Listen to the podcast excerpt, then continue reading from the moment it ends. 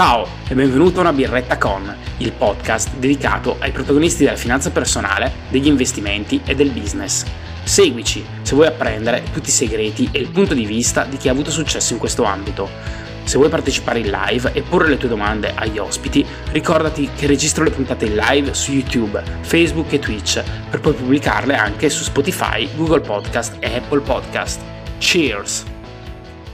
Buonasera a tutti, eccoci, benvenuti a una birretta con, benvenuti Giorgio, benvenuto Mr. Reset. Buonasera, Ottimo. era tantissimo tempo che aspettavo questa, questo nuovo episodio, eh, sembra una vita fa, è l'ultimo episodio, veramente. Cheers a tutti, vedo che abbiamo una Duvel, un'Icnusa, una Vice per Mr. Rip. Per Dinger Vice, confermata.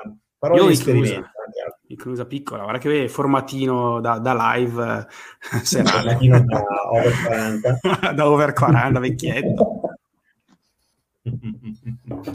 allora ragazzi, come va? Oggi un abbraccio, non abbiamo neanche una scaletta, che facciamo? Così, vai.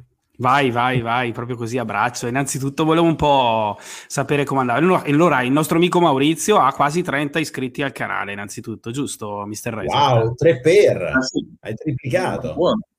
Eh, Grazie sì, sì, sì. Innanzitutto, ecco, un invito a tutti, iscrivetevi al canale di Maurizio perché dobbiamo, dobbiamo, aiutarlo a, diciamo, a uscire da quella zona di comfort, a pubblicare il primo video. Eh, vedo, che sul, vedo che sul blog hai scritto qualche articolo, tra l'altro ne ho letto uno su, mm, sui corsi di inglese o sulla possib- su un servizio che offre la possibilità di, eh, di fare collo- colloqui, cioè di parlare in inglese, molto interessante. Adesso non mi ricordo come si chiami, ma... Vorrei aggiungere qualcosa a riguardo, prima che parla Maurizio. Su un mio, su commenti a un mio video c'è una bellissima discussione tra me e l'amico cinghiale su questo argomento e magari potrebbe essere integrata in qualche modo. Eh, comunque, bellissimo articolo sull'inglese, Maurizio.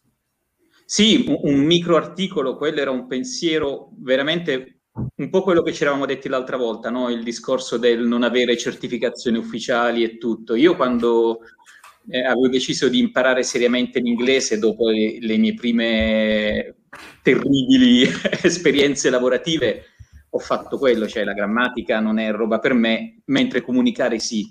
E mi sono reso conto anche per quando ho studiato francese, spagnolo, portoghese e altre lingue, eh, la vera inutilità dei corsi classici in aula, cioè tu paghi un boato di soldi per stare in aula con 10-15 persone che sono rovinati come te, e su un'ora parli 5 minuti, 10 minuti, eh, in più sei costretto agli orari, vestirti, uscire, spostarti e tutto, mentre ci sono questi sistemi che veramente quello che ho messo lì era i talkie perché è stato quello con cui ho cercato di, di, iniziare, ma sicuramente ce ne saranno tantissimi oggi, dove il vantaggio è che tu vai lì, scegli la lingua e ci sono tutti questi insegnanti, magari ti trovi, considera il tedesco per esempio in Svizzera lezioni individuali sono 100 euro all'ora minimo, e lì io, io ho fatto lezioni con eh, tedeschi native speaker che magari vivono in Asia e stanno facendo lezioni a 10-15 euro l'ora. E in un'ora equivale a due settimane, un mese di un'ora in, eh, in aula di, di, un corso normale e poi lo fai sulla base di quello che vuoi tu, cioè tu impari a, a parlare il tuo inglese, il tuo tedesco, cioè che tu stai là e ti devi fare una, una lezione sugli aromi in cucina o cose, ma chi se ne frega, cioè se ti piace parlare di sfide, di carriera, di sport e tutto, costruisci la lingua partendo da qualcosa di cui hai voglia di parlare. Quello per me è stata la svolta per, per le faccio lingue. Faccio l'avvocato del diavolo, faccio l'avvocato del diavolo. Sono, sono, d'accordo abbastanza con te, ma siccome per avere opinioni forti devo essere, saper combattere anche l'altra parte della medaglia, mia filosofia di vita, ti dico Qui in Svizzera vanno tantissimo i, i corsi di tedesco, costano un fottio, ma vanno tantissimo. Non va molto uh, questa filosofia che stai portando tu.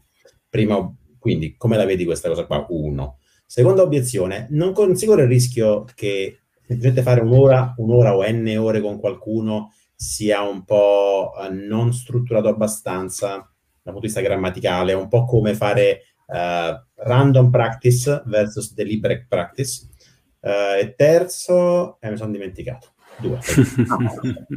no, allora, eh, sicuramente Allora, questi corsi non sono necessariamente conversazione, molti degli insegnanti lì sono insegnanti qualificati, insegnanti certificati che se vuoi ti danno questo è l'argomento di oggi, ti, ti, fanno il documento Google, il Google Docs condiviso, ti danno gli esercizi, le verifiche e molti di loro sono proprio insegnanti okay. qualificati che alcuni credo ti rilascino anche attestati.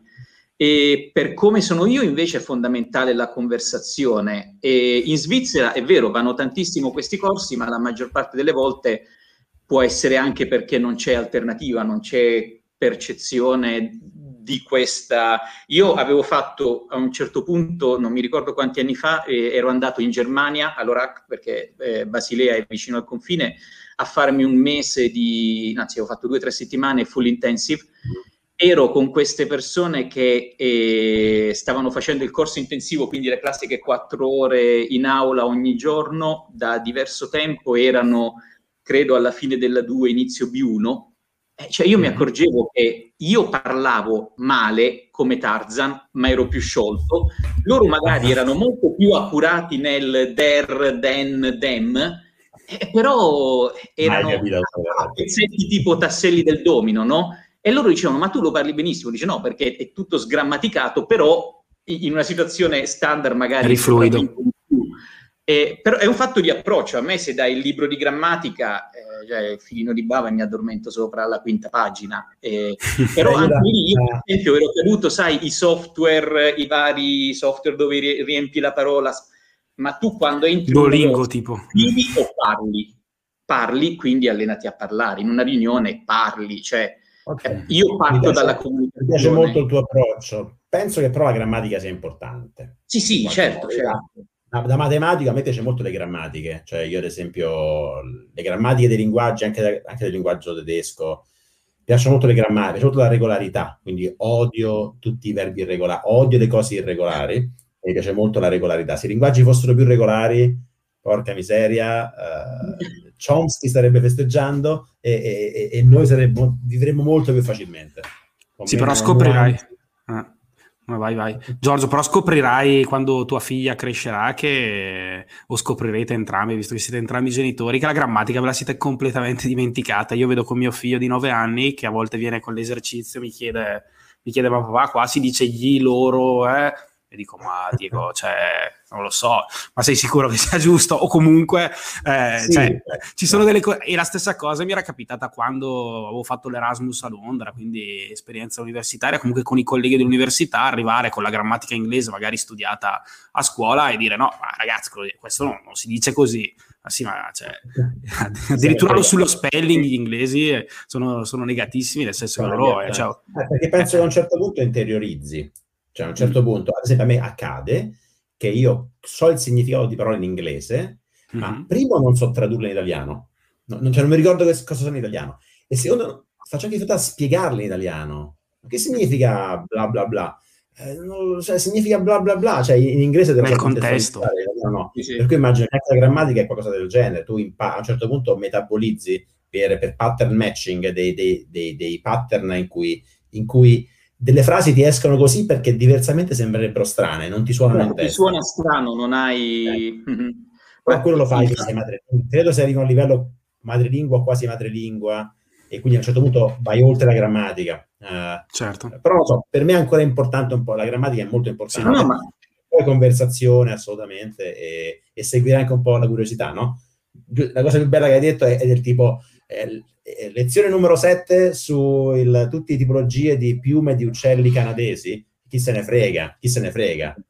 Chi se ne frega? Esatto, esatto. Però le, le, prime, prime, cinque lezioni impari come ordinare al ristorante. Va benissimo, certo, eh, certo. Gli animali, dai, ci sono delle cose che fanno parte del vocabolario di un A1, A2, B1, fino al B1, secondo me, in ogni linguaggio, il set di vocaboli che impari eh, non tende a non andare troppo nello specifico, andare nella, in, in, un settore. Dopo sì, a livelli più alti, però non lo so, non ho mai, mai fatto corsi, non ho mai fatto corsi di nessun tipo di lingua. da qualcosa. E invece, eh, Giorgio, mi avevi, mi avevi, detto che avresti iniziato The Science of Wellbeing uh, su Coursera. Non l'ho ancora iniziato. No, ah, ti arrivano i reminder? Ti sei iscritto? Oggi avevo due ore di tempo per iniziare questo corso, ma qualcuno ha mandato un link e... yeah, Maurizio ha fatto il... il um... Dai, dilla tu, dilla tu, dai. No, avevamo parlato tempo fa di tool e quant'altro che ci erano serviti molto. Nella mia carriera a suo tempo mi era servito molto la, l'assessment strength based leadership di Gallup e Ray Dalio, che è un personaggio che merita sicuramente tanto tempo per descriverlo, tra le varie cose ha appena tirato fuori pochi giorni fa un assessment della personalità e quindi io l'ho fatto e poi dice se vuoi puoi invitare degli amici così nella mappa vi potete anche confrontare. Ovviamente è partito l'invito, però il test che per ora è soltanto in inglese richiede decisamente più tempo del previsto, sì. cioè una buoni minimo 30 minuti se vai proprio minuti. al volo li richiedono, allora. se vuoi farlo descritto. Sì. Cosa siete... Vai, vai, mi anche l'ho fatto. da Maurizio e dico, ah, se l'ha fatto Maurizio è roba figa, lo faccio anch'io. Uh, vedo che parte come ne- nella headline, uh, magari possiamo mettere il link sotto, possiamo sì. anche shararlo da qualche parte. Nella, nella home page dice ci vogliono giusto 10 minuti. In realtà diceva dopo 10 minuti hai il primo feedback perché ti dà il feedback intermedio. E che faccio? Faccio una cosa figa. Al volo registro un video, così lo pubblico su YouTube, di io che faccio live questo test. E ci ho messo un'ora e 40. il video l'ho messo su YouTube, ancora è unlisted, non penso che lo condivido perché no, dai, un'ora e 40 io che faccio un test è veramente patetico. Eh, però è un test interessante, una, a me piacciono i personality test. Più che altro non per i risultati che danno, ma perché, per le domande, perché mi prendo il tempo per farmi delle domande. In realtà me le fanno loro, però mi fai delle domande, quelle in cui dici, mm, non so, preferisci A o B, non detta loro così, ma del tipo, per te questa cosa è importante? Strongly agree, strongly disagree, o in, in mezzo. E quindi prendo tempo per riflettere, per, far, per fare un checkpoint.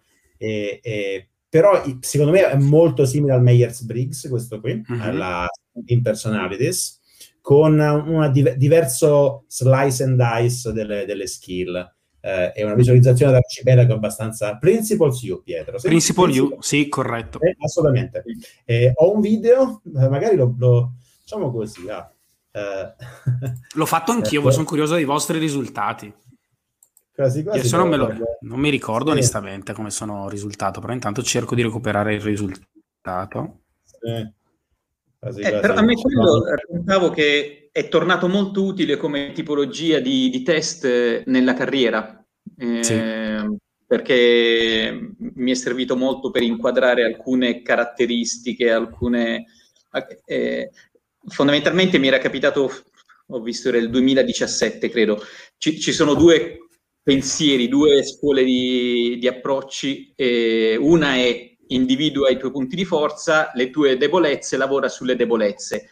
Altra scuola di pensiero di questa Gallup Strength Leadership Based, Strength Based Leadership, loro dicono invece di ammazzarti per eh, tirar su delle cose che non ti appartengono, concentrati su quelle che sono i tuoi punti di forza e concentrati su posizioni lavorative, ruoli e quant'altro che eh, fanno un match con queste.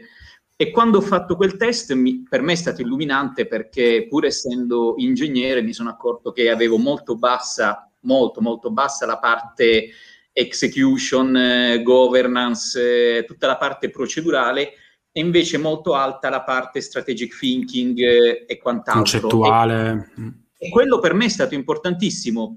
L'ho fatto abbastanza tardi nella mia carriera, però mi è servito perché mi rendevo conto guardandomi indietro che eh, in alcuni punti della carriera eh, mi aspettavo di dover essere di un certo tipo, quindi il famoso Gantt, la pianificazione, molto da ingegneretto, invece non eh, mi piaceva vederli, ma non, non, mi piaceva assolutamente portarli avanti come lavori. E quindi, sai, rischi di essere eh, in una situazione di frustrazione perché non fai quello, mentre a un certo punto realizzi che sei assolutamente capace di fare altro e che magari chi è molto schematizzato in quella parte, se viene paracadutato in un'area che non conosce, eh, ha difficoltà. Per cui avere un, eh, un assessment che ti permette di capire in quale spettro reagisci e performi meglio, per me è stato, è stato davvero interessante, mi ha aiutato moltissimo anche nelle scelte successive. Sì, a me... Vai. Concordo molto. Scusa, rispondo al volo a Maurizio sì, perché vai. anch'io eh, in Google ricordo che a un certo punto, quando vuoi passare da, da, da, da mid a senior, ti fanno fare un po' di corsi di leadership, queste cose qua. E il Gallup Strength Finder ci hanno fatto fare anche a noi. E ricordo che era un momento in cui mi stavo già in crisi, era forse fine 2016, e, e, e sì, il concetto di, invece di... Um, cioè, non so, Cristiano Ronaldo, se non è bravo a cucinare, non è che dice adesso faccio, faccio, non mi alleno più a calcio perché devo imparare a cucinare, ma eh, c'è sempre questa roba del qui, ah, se hai delle carenze in questo, impara, migliora quello lì. Invece no, questo Strength Finder è un'analisi che ti dice, questi sono i tuoi punti di forza, usali. Cioè, è ovvio che hai delle debolezze, su alcune vorrai recuperare, ma eh, uh, usa i punti di forza. Ricordo che uscì tantissima roba riguardo il, il, la, la, la logica e razionalità, ero input driven, learner, uh, deep analysis, tutte forze dal punto di vista dell'analisi e, e, e, e, razionalismo in generale. La cosa triste è che a distanza di cinque anni, oggi ho fatto il Principal U e sembro essere un fuffarolo senza pietà. che lascia progetti a metà, un creativo, artista, ma lontanissimo da, da, da, da uno che fa cose. Ma è un po' triste, ma vabbè. Probabilmente no, abbiamo un profilo simile perché anche a me mi dà da entertainer eh, o comunque... Sì, mi... entertainer, uh, adventurer, ma primo era inve- inventor. Ok, a ah, tu inventor, io entertainer come primo, adventurer secondo, impresario come terzo. Hai fatto anche tu? Sì, sì, sì, l'avevo fatto, l'avevo fatto. Okay, ne avevo fatto anche, anche, al lavoro, ho fatto un corso simile, cioè una, um, una, valutazione simile, ma diversa dalla vostra, non mi ricordo il nome. A me era servita molto eh, in realtà per inquadrare le altre persone. Quindi per inquadrare le persone che lavorano con te, capire come possono pensare secondo degli schemi e quindi andare a rapportarti con loro secondo quegli schemi, quindi cercare di capire gli altri come si comportano, magari cercare di, di, ritrovare dei pattern che si ripetono nel tempo, quindi cercare di entrare in sintonia secondo quella, le tipologie delle persone. Non so se... Qual è quello Four Colors? Qual è? Quello lì, eh, quello lì che tipo sì, divide in quattro tipi concettuali. È un, è un subset del Myers-Briggs. So, okay. C'è la, il, il, color oro, il color verde, il color blu e il color eh, non mi ricordo se aveva i colori, però erano no, tipo quattro categorie giallo, che sono... Giallo, rosso... Quattro, sì. quattro categorie che erano concettuale, eh, tipo sociale, eh, analitico, sociale, e, analitico e, e strutturale. Lì, sì. e strutturale. Però sono... scientificamente sound è quello che pubblicizza sempre spesso anche Jordan Peterson, quello del Five Personality Traits. Quello sembra essere quello che ha più basi scientifiche dietro. Ok. Beh, però no, quello l'unico forse non ho mai fatto. Troppa scienza su queste cose fuffesche non mi piace. Preferisco l'oroscopo. La cosa, la cosa bella del, dell'approccio di Redalio è che lui ha fatto anche una visualizzazione interessante. No? Lui ha raggruppato alcune caratteristiche in isole, posizionandole con eh, dei caratteri, distanziandoli con dei mari, se ben ricordo. Quello è anche sì, carino sì. per e vi dico, a me per esempio è servito moltissimo nella carriera per eh, evitare di prendere incarichi che non eh, sapevo non, non, poter gestire bene. Per esempio adesso quando devo gestire un, un programma, un'iniziativa, mi assicuro sempre di avere un project manager a fianco perché quella parte io non riesco a gestirla bene. Quindi io posso seguire tutto, organizzare, far sì che, però poi la parte execution, qualcuno che si organizzi, tenere i, i tempi, verificare, aggiornare tutto, so che là sono veramente eh, più indietro, per cui mi assicuro che posso prendere delle risorse, dei consulenti, dei colleghi o nel team metto persone che possono compensare questa parte ed è molto utile. Sì, esatto, ecco. Questa rappresentazione è interessante, no? Perché vedi dove si compongono i, i vari tipi di, di caratteristica. Eh sì. sì. io sono tutto quanto qui in zona creator, uh, sono uh, inventor, adventurer e, e, entertainer, secondo lui. Lontanissimo da colui, dai producer, gente che fa cose. Sì, sì. E eh beh, dipende ovviamente dalle risposte che dai, forse non c'è, cioè lì è la cosa più difficile. Come dici tu è bello perché ti poni delle domande, però hai sempre il dubbio che la risposta non sia vera, non so se vi capita, cioè quando tu dai la risposta dici ma questo è quello che vorrei essere, quello che sono, è, è come, mi vedono, come ti vedono gli altri, ancora lì, è, probabilmente parlando con gli altri avresti una, in alcune domande ti chiede come, come sei percepito dalle altre persone, una cosa difficilissima, no? capire come sei percepito, a volte tu hai un'idea di essere percepito in un certo modo, in realtà le persone ti, ti percepiscono come un cazzone tremendo, in realtà tu pensi di essere super serio e... no, no, però è un è interessante come, co- come approccio. Sicuramente abbiamo perso Giorgio. Basta, Giorgio l'abbiamo perso completamente. Tornerà, andiamo avanti. No, comunque è interessante come, come approccio e sì, magari inizia anche no, una routine di eh, verifiche, confronti e tutto, per cui a me è servito e in particolare quando feci quello del Gallup la prima volta nel risultato esteso, dettagliato, sembrava quasi che mi avessero messo una... Te- cioè addirittura mi diceva probabilmente la tua scrivania è in disordine, la mia scrivania è, sembra un campeggio di, di sedicenni, cioè, a questo livello di dettaglio. Allora Alessandro dice, secondo me non siamo immagazzinabili in categorie preposte. Questi test tendono a semplificare le persone in gruppi, questo non è possibile totalmente. Certo, Quello... Certo, cioè, quello che avevo fatto io in realtà dava tipo delle probabilità, quindi non ti, immagazzi- cioè non ti classifica in una singola categoria, ma ti dice al 20% sei, sei creativo, al 10%, cioè comunque ti dava una, una distribuzione. Ma sono, sono, spunti di riflessione, ragazzi, non è che ho sono creativo, rassegno le dimissioni da, da ingegnere, no? Sono però spunti, c'è qualcosa che ti può far suonare un campanello, eh, eh. c'è qualche risonanza interessante. No, no, però è interessante. Proprio The Science of Wellbeing, secondo me, inizia anche lì con un assessment. Io eh, ho fatto devo, la prima lezione. Eh, fallo. Io ho fatto la prima lezione perché pensavo poi di dover, di dover eh, confrontarmi con te che avevi detto che avresti fatto e adesso oh, dalla seconda settimana sono in ritardo. Hai ragione. No, perché sono corsi eh, seri, comunque ci sono i compiti, cioè, eh, nel senso, sì, sì. Cioè, non è che siamo... Non, non Io spero che si possa poi recuperare self-paced e non sia del tipo... Avere un'email, ehi, sei pronto per la quinta settimana? Io, no. non arrivare. sei pronto per l'esame finale? No, c'è ancora la prima. No, no, assolutamente. Ma tu, Giorgio, invece cosa hai fatto? Visto che hai un po' di... Hai, un po di... Fatto. Oh, hai fatto tantissimo. Uh, vabbè, uh, Cosa non hai fatto? fatto? La cosa più importante che ho fatto è che da ieri mattina con un mio amico qua a Zurigo stiamo andando a correre tutte le mattine alle 7 e quindi questo è il commitment più duro, ieri e oggi. E già le gambe mi dicono domattina sicuro che puoi andare.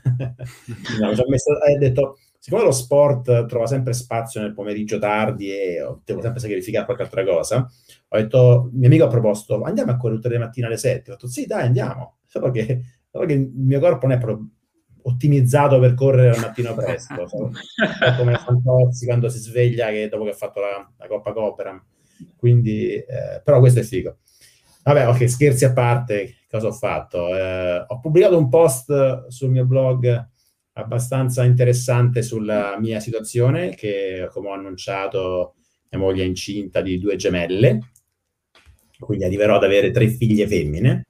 Complimenti. Eh, eh, insomma, di... in bocca al lupo perché insomma. Ha fatto prendere la mano a Verna con là sopra così mi sa che tienilo per i momenti. E quindi, e quindi in questa analisi diciamo che sono, sono in un momento abbastanza confuso della mia vita. Ho almeno tre livelli ma forse ah, una volta ho letto che la definizione di persona noiosa è quella a cui quando chiedi come stai ti risponde come sta veramente, quindi forse non era quello che cercavi. No, è il tipo uh, cosa fare della mia vita, uh, riuscirò, primo, fra un po' mi scade la... E quando è la data esatta? L'ultimatum lavorativo, eh, la data esatta del, del parto? No, no, dell'ultimatum eh, lavorativo. eh, beh, in teoria settimana prossima, sarà detto il 19, eh. ma non è che sia proprio così rigido, però già cioè, devo decidere se tornare, come tornare, cosa proporre. E al momento sono orientato, uh, nel, in questo posto ho scritto diverse alternative che vanno dal molla tutta la, la, parte creativa e torna a lavorare 100% perché c'hai famiglia grossa in Svizzera, a molla tutto e mettiti a fare lo youtuber al massimo squattrinato, con soluzioni intermedie, poi anche passaporto svizzero in mezzo, gente che mi diceva euro a Lugano, aggiungiamo confusione a tutto. Eh, e, e, non so, sono orientato per chiedere al mio manager di lavorare un part-time. Eh, e in realtà l'ultima opzione che ho aggiunto, però pensata un paio di notti fa, l'ho aggiunta a quel, a quel thread, l'opzione numero 10, ehm, è che addirittura potrei tornare a lavorare mh, mm, nel mio posto di lavoro, ma in realtà proprio, cioè anche il mio manager non penso sappia che io sono Mr. Reed, mentre in Google tutti quanti lo sapevano, qui non, non so, non c'è motivo, potrebbe saperlo, ma io non so se lui lo sa. Eh, volevo annunciarmi di guarda, io ho quest'altra passione grossa e quindi vorrei tornare part-time per fare anche quest'altra cosa, che ancora non so bene cos'è, youtuber, blogger, uh, scrivere un libro, non lo so, la mia parte creativa. E volevo anche far leva su questa cosa. Io vengo, ma mi piacerebbe anche se, se almeno un giorno, un giorno, dei tre che lavoro per voi eh, lo facessi in streaming. Eh, loro hanno anche loro, noi come ufficio abbiamo anche un canale YouTube, ma non, non ci va nessuno sopra. Eh, si cerca sempre social, ragazzi, condividete social, ma non ci caga nessuno. Ma io posso portare visibilità, cioè posso usare la mia persona creativa al servizio, invece di dire separo le due cose. Eh, magari usare anche la mia creatività per programmare in pubblico come sto facendo in questi giorni, che mi sta dando pure energia, per cui mi piacerebbe fare, far... Unire i puntini, diciamo unire le cose, in qualche modo riuscire a unire le cose. Invece di dire faccio tre giorni a settimana A e tre giorni a settimana B, eh, potrei fare un po' un mischione che potrebbe beneficiare entrambi eh, le professioni. Però sono, ecco, sono orientato a tornare magari part-time se me lo consentono. Mm-hmm. E, e, niente, penso che questi sono i miei aggiornamenti. Beh, Però sai, ho anche ripreso a scrivere codice in pubblico, ho fatto due live lunghissime e mi sto divertendo. Onestamente le ho guardate, le, cioè le ho guardate, mi sono anche collegato durante la tua live in cui scrivevi codice, ma sono anche, cioè, voglio dire, riesci a intrattenere anche una persona che non ne capisce assolutamente niente. sì, quindi... è giusto intrattenimento, ho detto bene, perché in realtà sto no. scrivendo un codice, ah. uno script, non cose che faccio di solito, eh, okay. Python, non il linguaggio che uso di solito, usando idle, un'ide che non ho mai usato, su Mac su cui non ho mai programmato. Cioè, mi sto proprio tirando le, le, le mazzate su ovunque. Eh, per mettermi fuori dalla comfort zone. E però mi sto divertendo. Magari ho anche tanti lettori che sarebbero interessati a capire di più come si lavora nel machine learning, potrei portare candidati al nostro istituto accademico. Diciamo che potrebbe l'istituto accademico anche averne benefici dal fatto che io sono youtuber. Quindi vediamo. Penso che la mia idea era però addirittura una roba aggressivissima. Condividere col mio manager quel post lì e dirgli guarda Michael, eh, questo è quello che questo è come sto messo io adesso in testa. Che mi, che mi consigli di fare? E via forse un po' troppo, non lo so. Qualcuno Però... che è manager, Maurizio, tu che sei manager, eh, come la prenderesti? Se uno ti dicesse eh, così, se uno ti condividesse no, no. quel post. Ma perché no? Anzi, cioè, eh, è il suo discorso, porti cose in più, non, eh, non, non, mi sembri tipo da rendere di meno solo perché sono meno relevante, anzi probabilmente saresti capace di dare lo stesso risultato del full time in più aggiungere quell'altra cosa. Mm. L'unico mio concern è che in post dico, dico spesso, eh, io il mio cuore vorrebbe fare A, eh, però so, il portafoglio mi dice B, eh, sarebbe un po' brutto, no? Non lo so, vabbè, chi se ne frega. Sì, Beh, diciamo che con, con, il tuo blog e la tua visibilità avere preoccupazioni sull'essere scoperto sia... Sì, sì ormai... ormai è veramente, tranne il colore dei calzini sì, forse, però... Ah no, anche con le calzini. Starà commentando, sarà cominciato mia manager adesso. Vabbè, poi dopo voglio non dire, dopo una certa... sereno, insomma, essere riconosciuto. No, no, infatti. A una certa età le persone poi sanno leggere no? tra le righe, capire effettivamente no? cosa vuole dire una persona, quindi almeno, poi ovviamente tu conoscerai il tuo manager, sai quanto è, quanto è inquadrato e quanta possibilità poi ha. Real... L'unica cosa che vedrei io magari è proprio la possibilità di, di venire incontro no? per alcune strutture che non hanno mai pensato a certe cose. Quindi il mondo eh, del lavoro è ancora almeno... finora eh, mi sembra assolutamente un ambiente sì. flessibile eh, riguardo. Sì. Sì, no, no, questo sicuramente, no? Dico, però magari in altri casi, se, se, io dovessi farlo, per esempio nella mia azienda, magari andare in un'azienda più tradizionale e dire una cosa del genere, eh, sì, l'azienda non avrebbe proprio, in Italia, magari spesso, non avrebbe proprio gli strumenti per dire cioè, non, non, non, avrebbero gli strumenti per dire vabbè fai quello che vuoi, lavora magari due giorni a settimana, fai un... Beh, in, Svizzera, parte... in, Svizzera, il lavoro part-time è molto, molto popolare, molto, cioè si sì. lavora a percentuale, c'è chi lavora 60, 80, ma anche cose più frazionate, tipo 90% che sono quattro giorni e mezzo a settimana. Anche da voi Maurizio è così? Sì, sì, ci sono diverse persone che hanno accordi, anche temporaneamente, per un anno vado all'80%, poi ritorno, cioè, c'è molta flessibilità lì, è assolutamente normale modificare i contratti in questa maniera.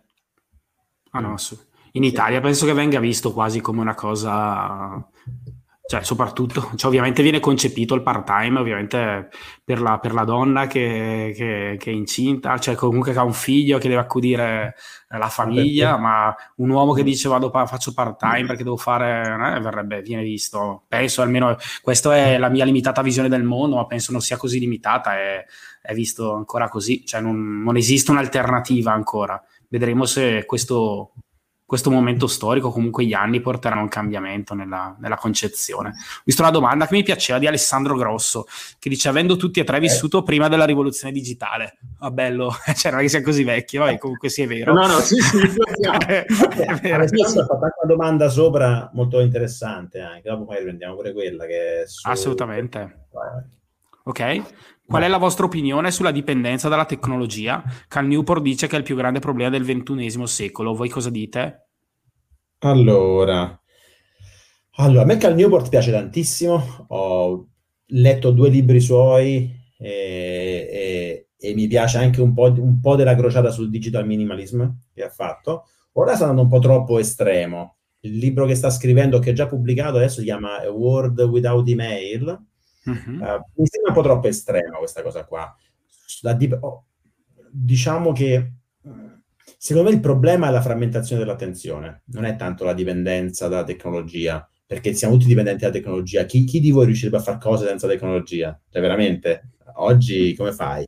Uh, però la, la, l'addiction da, um, da, schermo, da dopamine, uh, quello lì sì, quello è il più grande dei mali oggi che infesta le generazioni più, più giovani, cioè il fatto che eh, eh, sia difficilissimo tenere il focus per 15 minuti oggi su qualcosa, oppure che eh, abbiamo questo bisogno di andare a vedere se ci sono notifiche e quindi questa necessità di dipendenza da dopamina. Credo che noi, forse noi tre che siamo over 40, eh, c'è anche chi va verso i 50, noi tre siamo, forse abbiamo vissuto un'epoca pre, pre eh, da parecchio, eh, abbiamo vissuto un'epoca pre, pre, pre-internet, pre-telefoni, per cui mo, forse non, non, non, lo soffriamo così tanto, non lo so. Uh, io per esempio non lo vedo come il più grande problema che ci sia.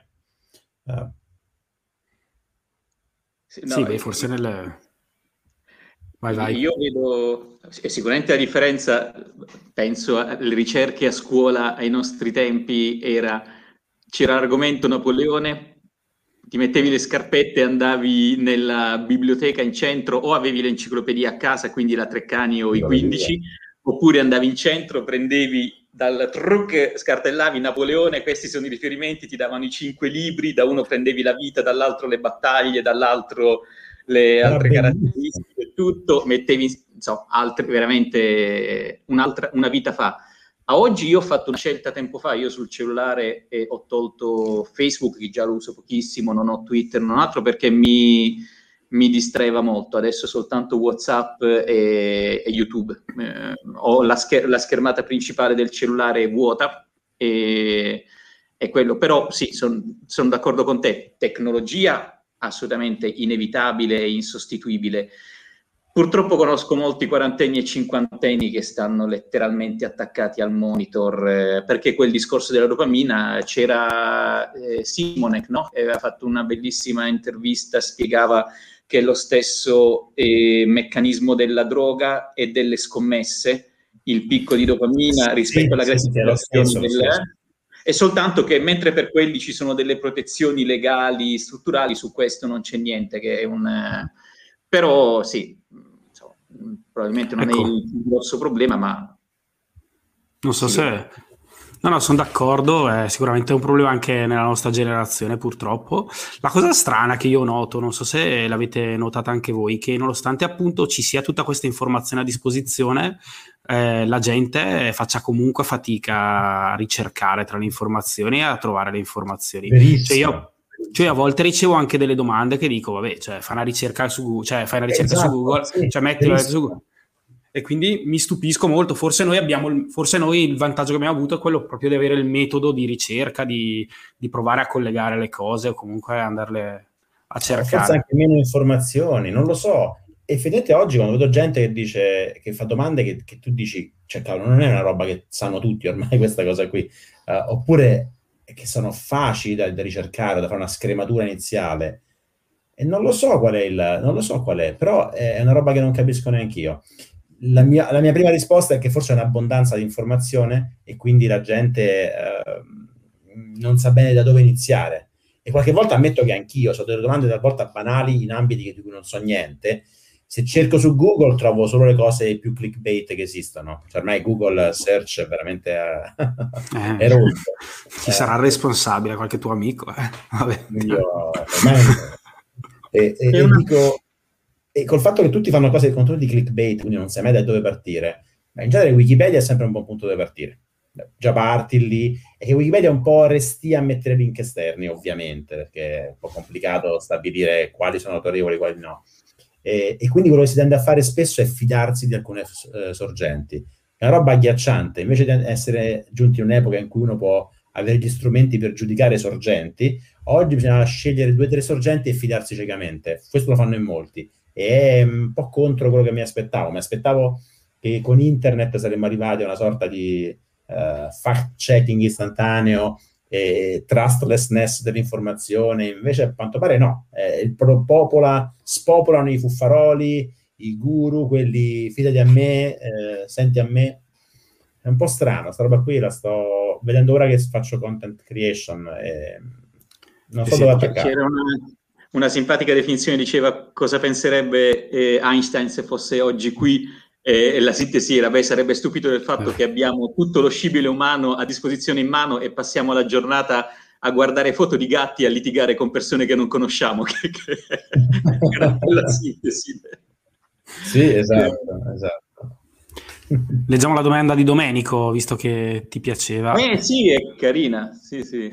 Vai, eh, la leggo io. Quali consigli per passare in un colloquio di gruppo? Bisogna parlare di se stessi e per passare alla fase successiva, chi è a fare il colloquio con te ti dà un voto come un omicidio di massa? Scusate, l'ho letta malissimo, però.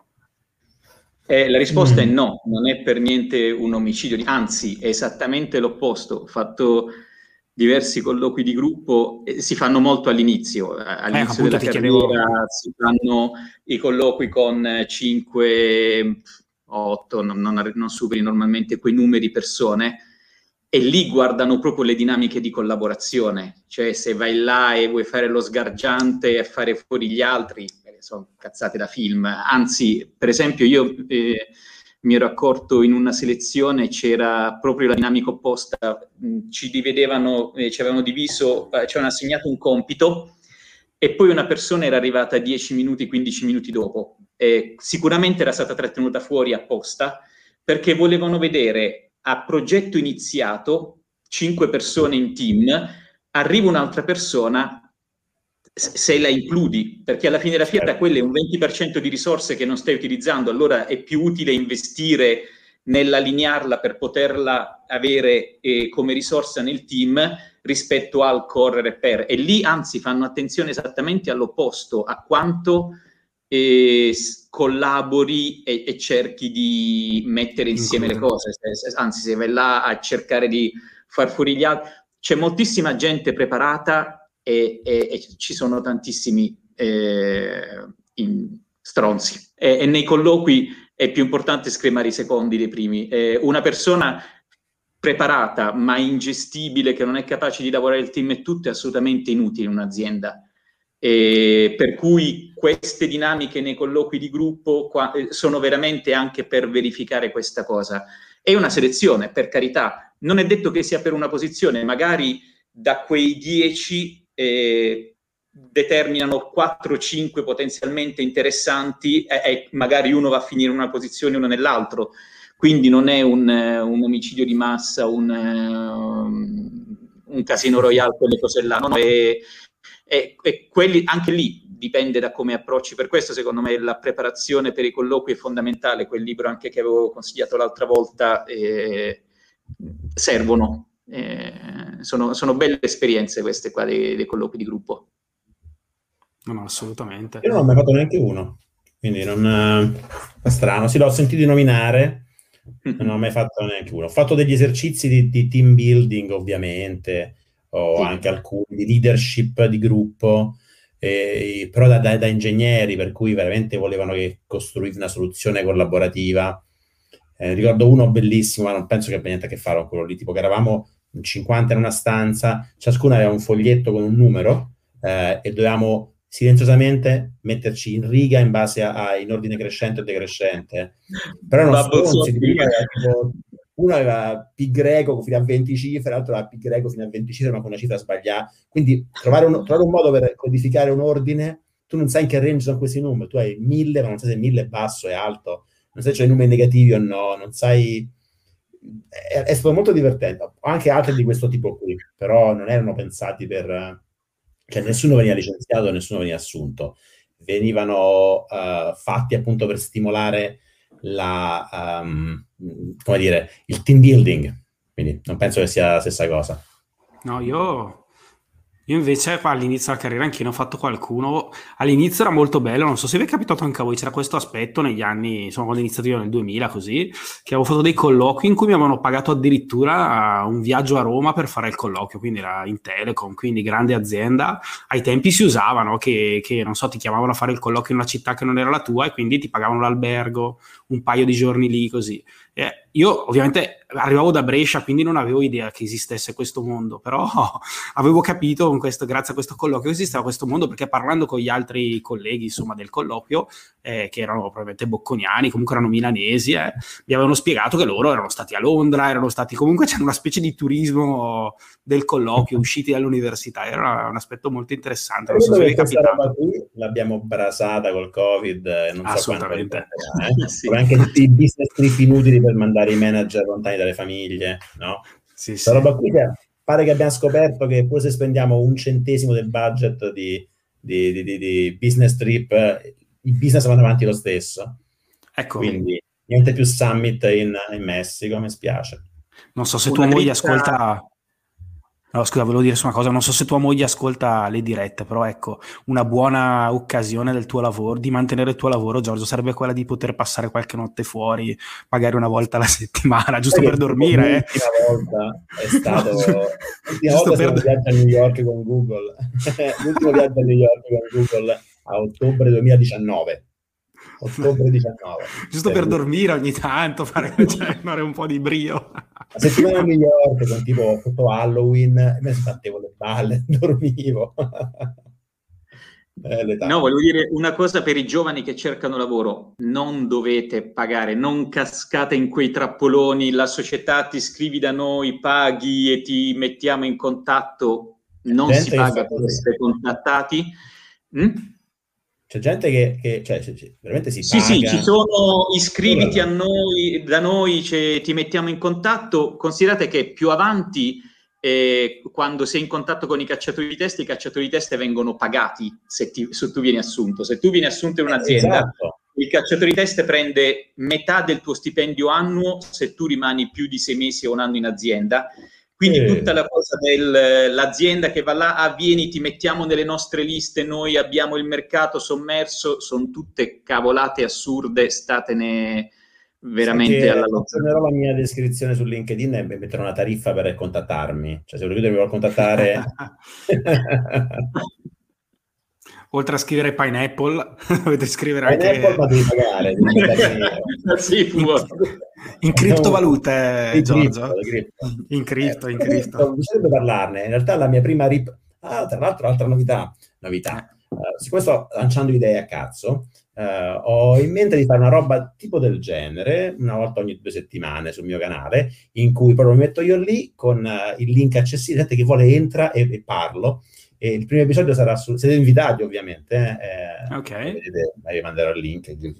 Dovrò gestire, non posso 50 persone contemporaneamente, ma farò un po' entrare e uscire gente. Sarà simpatico. E il primo episodio sarà sulle criptovalute, il primo episodio. Penso che lo farò martedì. Il martedì che noi non andiamo in onda, faccio quella, quest'altra cosa qui. E, okay. e, e, sulle criptovalute, perché? Perché mi sto un po' sporcando le mani con le criptovalute. Diciamo che ho fatto dei post sulle cripto che dicono che mi fanno schifo e voglio arrivare, ho fatto il The Bad and the Ugly, voglio fare The Good eh, e mi sto sforzando per cercare le good part, e, però mi sto veramente mh, mm, interessando molto, mi sto sporcando le mani, sto anche mettendo dei soldi in cripto, sto comunicando con persone che sono dentro il mondo cripto e un minimo, un minimo, un minimo mi sto, mi sto un po', sto spostando il mio estremismo un po', un po verso, verso, una posizione più, più moderata. Quindi, quindi ben vengano le cripto. Ma quelle serie, eh? niente, niente cani. Tra l'altro, eh, raccontiamola, ho, ho, un, una persona con cui sto in contatto a Dubai che, che lavora nel mondo cripto eh, e veramente ha fatto, ha fatto pacchi di soldi con le cripto e mi aveva raccontato dello Shiba Inu settimana scorsa. Conoscete Shiba Inu? No, ho, ho, letto, ho letto, ho letto, ho visto le performance. No, no, no, ho visto le performance. Eh, lo Shiba era il, il, secondo come market cap dietro al Doge dei coin di merda con le emoticon dei cani. E questo mio amico mi, mi, diceva: Guarda, questo ha tutte le carte in regola. Poi loro hanno decentralized co qualcosa e Elon Musk avrebbe fatto un tweet che diceva I love art deco e deco era il simbolo e quindi poteva riferirsi in realtà allo cibo. Sì, no, Tom, è una cazzata galattica, ma sono d'accordissimo, è una cazzata galattica. E, e ti dico solo, ci sono altri due, c'è l'Hokkaido, ci sono altri due Inu che sono in rampa di lancio, eh, ve lo dico subito. E Le isole del Giappone sono quattro, quindi ce ne saranno altri due dopo, no? Sì, c'è stato Kyoshu, Kyushu Inu.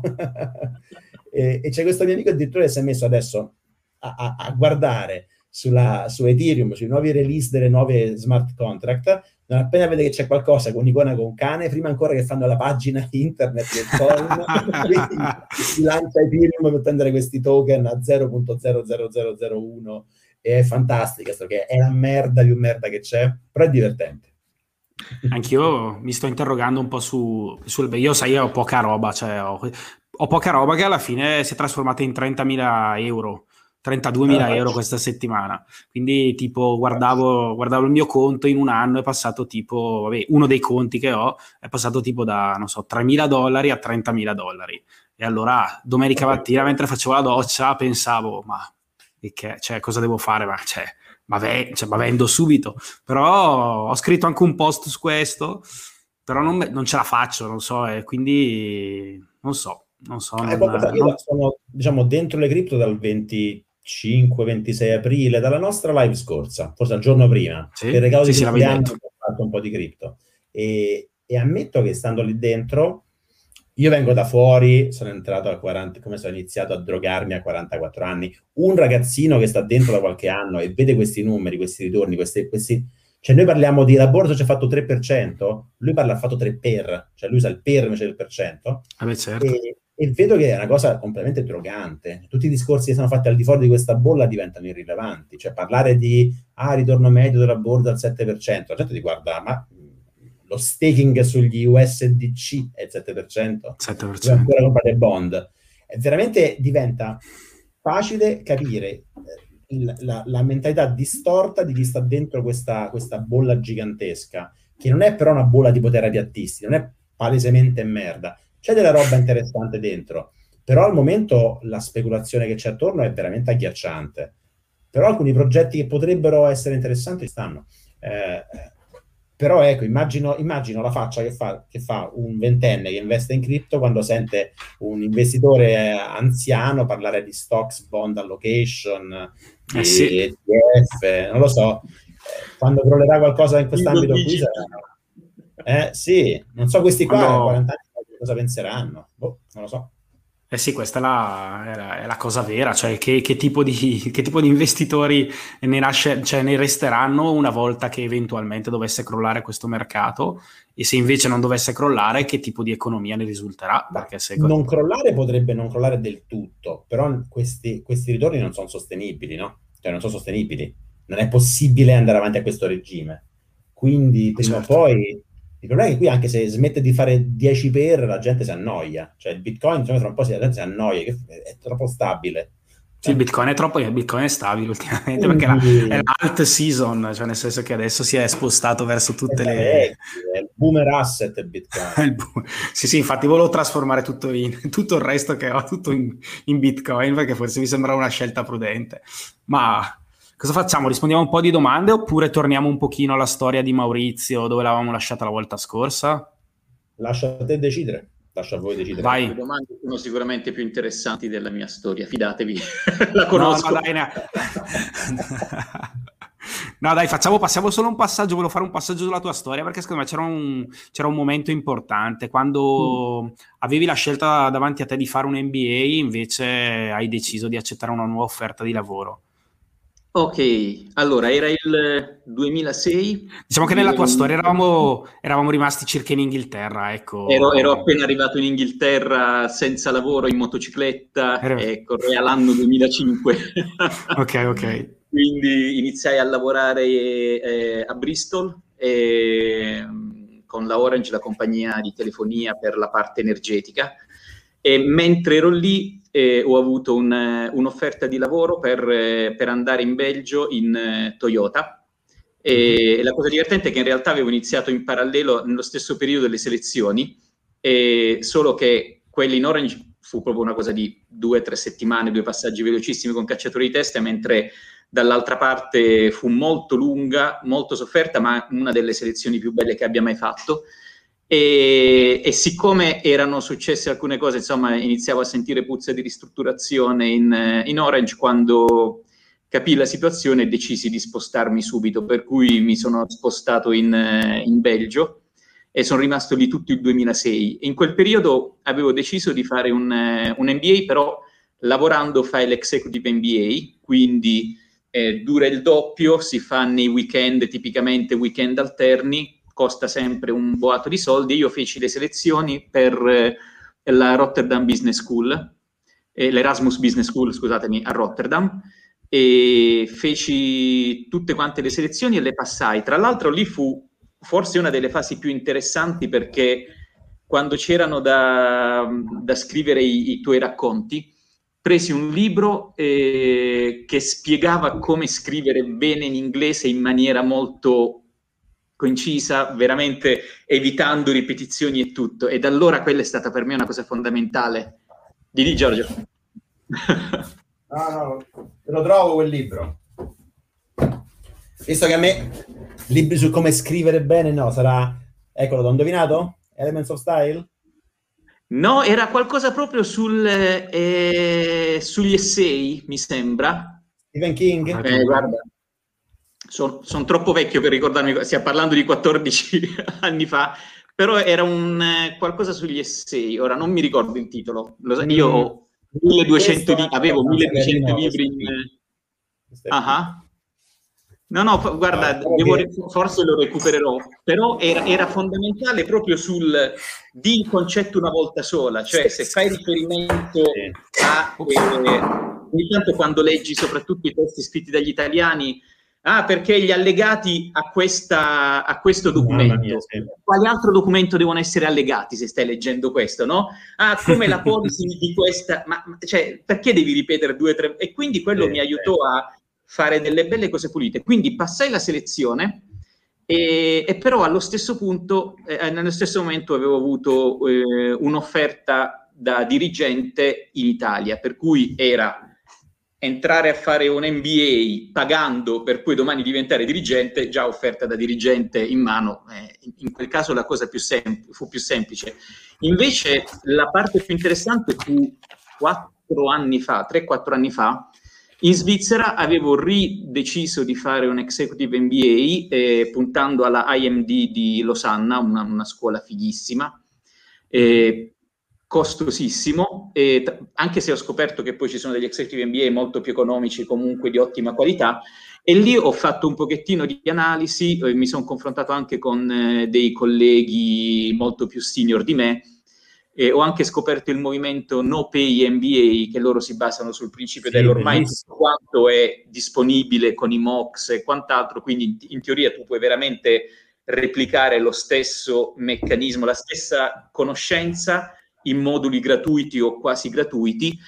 E, e poi c'era una persona eh, molto molto senior in azienda che mi ha spiegato, sai Maurizio, in realtà, soprattutto se sei già in un ambiente corporate, eh, se tu metti lo stesso eh, sforzo e lo stesso impegno che metteresti in un MBA, quindi veramente per due anni, due, due tre ore in più la sera, i weekend, quello, quello, quello, se tu lo metti nell'attuale lavoro, ti crei una credibilità, una serie di risultati e quant'altro che ti danno un boost nella carriera impressionante e ampliano, amplificano moltissimo il network esistente.